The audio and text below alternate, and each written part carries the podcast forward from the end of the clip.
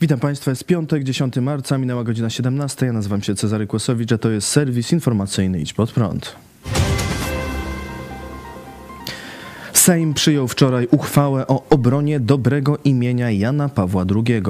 Głosowało 318 posłów. Za przyjęciem uchwały było 271 przeciw 43, 4 wstrzymało się.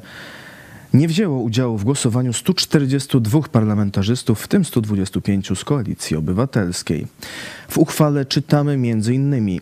Sejm Rzeczypospolitej Polskiej zdecydowanie potępia medialną, haniebną nagonkę opartą w dużej mierze na materiałach aparatu przemocy PRL, której obiektem jest wielki papież święty Jan Paweł II, najwybitniejszy Polak w historii.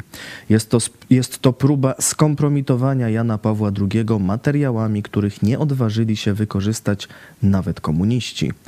Niech nasza postawa będzie świadectwem dla wszystkich, którzy próbują odebrać nam godność i wymazać pamięć. Jan Paweł II był wzorem nie tylko dla społeczeństwa, ale i dla całej klasy politycznej w czasach, gdy rodziła się nasza demokracja. Polacy i ich demokratycznie wybrani przedstawiciele nigdy nie pozwolą na to, by zniszczono pamięć o nim za pomocą materiałów sfabrykowanych przez system komunistyczny, któremu się sprzeciwiał. Posłowie koalicji rządzącej prezentowali na sali portrety Jana Pawła II. O tym znaku mówiła później w specjalnym orędziu marszałek Sejmu Elżbieta Witek. Jan Paweł II jest dla nas, dla Polaków, tym, co nas jednoczy i spaja. Jest tym zasadniczym ogniwem, światłem wolności. Kto próbuje ten płomień zgasić, spotka się z jasnym i twardym nie, bo niezależnie od tego, w co wierzymy i jakie mamy poglądy, są dla nas wspólne insygnia tożsamości. Jest nasz orzeł biały, nasza biało-czerwona flaga, obraz Matki Boskiej Częstochowskiej i portret Jana Pawła II.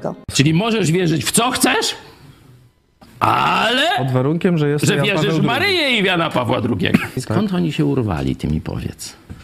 To przecież to, to nie są, to nie jest, nie jest nasza tradycja. To nie jest polskie. To w ogóle z polskością nie ma nic wspólnego. Co ta kobieta wygaduje? Nie? Że obraz Matki Boskiej jest wyznacznikiem polskości.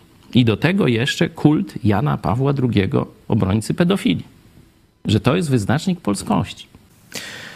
Kto próbuje ten płomień zgasić, spotka się z jasnym i twardym nie, powiedziała Elżbieta Witek. Jak ma wyglądać to nie, tu światło może rzucić wypowiedź innego posła PiS. Poseł Krzysztof Lipiec w TVP Info zaapelował w taki oto sposób. powinniśmy atakować tych wszystkich, którzy próbują zaatakować świętość i życie Jana Pawła II. Dlatego nie ma przyzwolenia na tego typu stwierdzenia, na tego typu refleksje, które dzisiaj, tak jak już powiedziałem, wrogie Polsce siły próbują wywołać w tym dyskursie publicznym. Trzeba atakować. Atakować nie ma miejsca w ogóle dla takich ludzi. Nie ma dla takiej, nie tylko dla ludzi, dla takiej refleksji.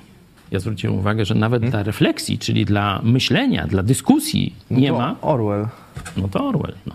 Myśl o To zbrodni. jest kato komuna właśnie. Tymczasem kluby Gazety Polskiej organizują Marsz Papieski. Ma on przejść ulicami Warszawy 2 kwietnia w rocznicę śmierci Jana Pawła II. Wiece i marsze zapowiada też Solidarna Polska. Poseł Janusz Kowalski zaprasza. 2 kwietnia spotykajmy się w naszych miastach, miasteczkach, na obszarach wiejskich. Spotykajmy się na wiecach poparcia, spotykajmy się na marszach, spotykajmy się na modlitwie o godzinie 21.37. Spotykajmy się po to, aby oddać hołd wielkiemu Polakowi świętemu Janowi Pawłowi II. A telewizja polska rozpoczęła codzienne nadawanie fragmentów homilii Jana Pawła II po głównym wydaniu wiadomości. Ruszyła kampania Prawa i Sprawiedliwości. Prawo i Sprawiedliwość pokazało dziś spot i zapowiedziało działania na najbliższe miesiące. W spocie partii rządzącej, który zapowiada trasę spotkań, słyszymy: Wy wiecie, czego chcecie i potrzebujecie. Naszym zadaniem jest realizacja tych oczekiwań. Program Prawa i Sprawiedliwości zawsze pisany jest tak samo z Polakami, najważniejszymi ekspertami. W dzisiejszym oświadczeniu prezes PiSu Jarosław Kaczyński zapowiadał wizyty polityków tej partii w różnych częściach Polski. Twierdził też m.in., że Polska jest dziś lepsza niż za poprzednich rządów.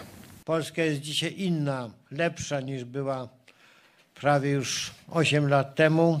Inne są też potrzeby, inne są ambicje.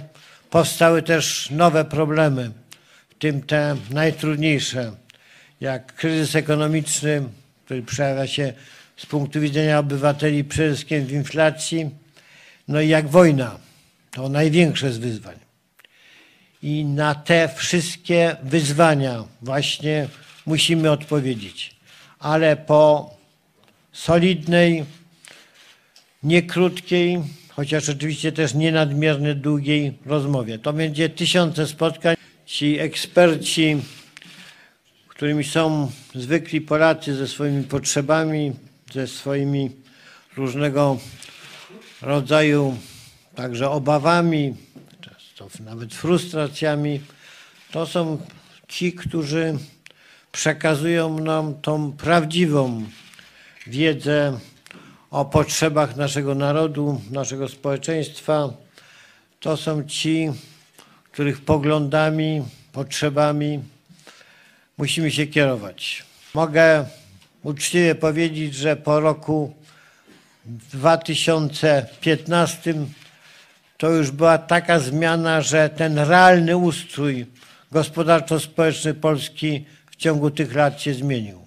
Mechanizm eksploatacji wielkiej części społeczeństwa i przejmowania w sposób całkowicie nieuprawniony dóbr przez inną, dużo mniejszą część społeczeństwa, część uprzywilejowaną, został może nie do końca jeszcze zlikwidowany, ale w każdym razie radykalnie ograniczony. Wczoraj wieczorem w Hamburgu doszło do strzelaniny, w której napastnik zabił siedem osób. Wśród ofiar jest kobieta w ciąży. Co najmniej osiem innych osób zostało rannych. Nie żyje także napastnik, który najprawdopodobniej zastrzelił się po przybyciu policji. Do ataku doszło w Centrum Świadków Jehowy w Hamburgu podczas nabożeństwa, w którym brało udział kilkadziesiąt osób. Według nieoficjalnych informacji sprawca także należał do wspólnoty. Motywy popełnienia zbrodni nie są znane. Jak wiadomo z relacji naocznych świadków, napastnik oddał kilkanaście strzałów, a po przybyciu policji uciekł i popełnił samobójstwo. Przedstawiciel władz Hamburga Andy Grote określił wczorajszą strzelaninę jako najgorszą zbrodnię w najnowszej historii Hamburga.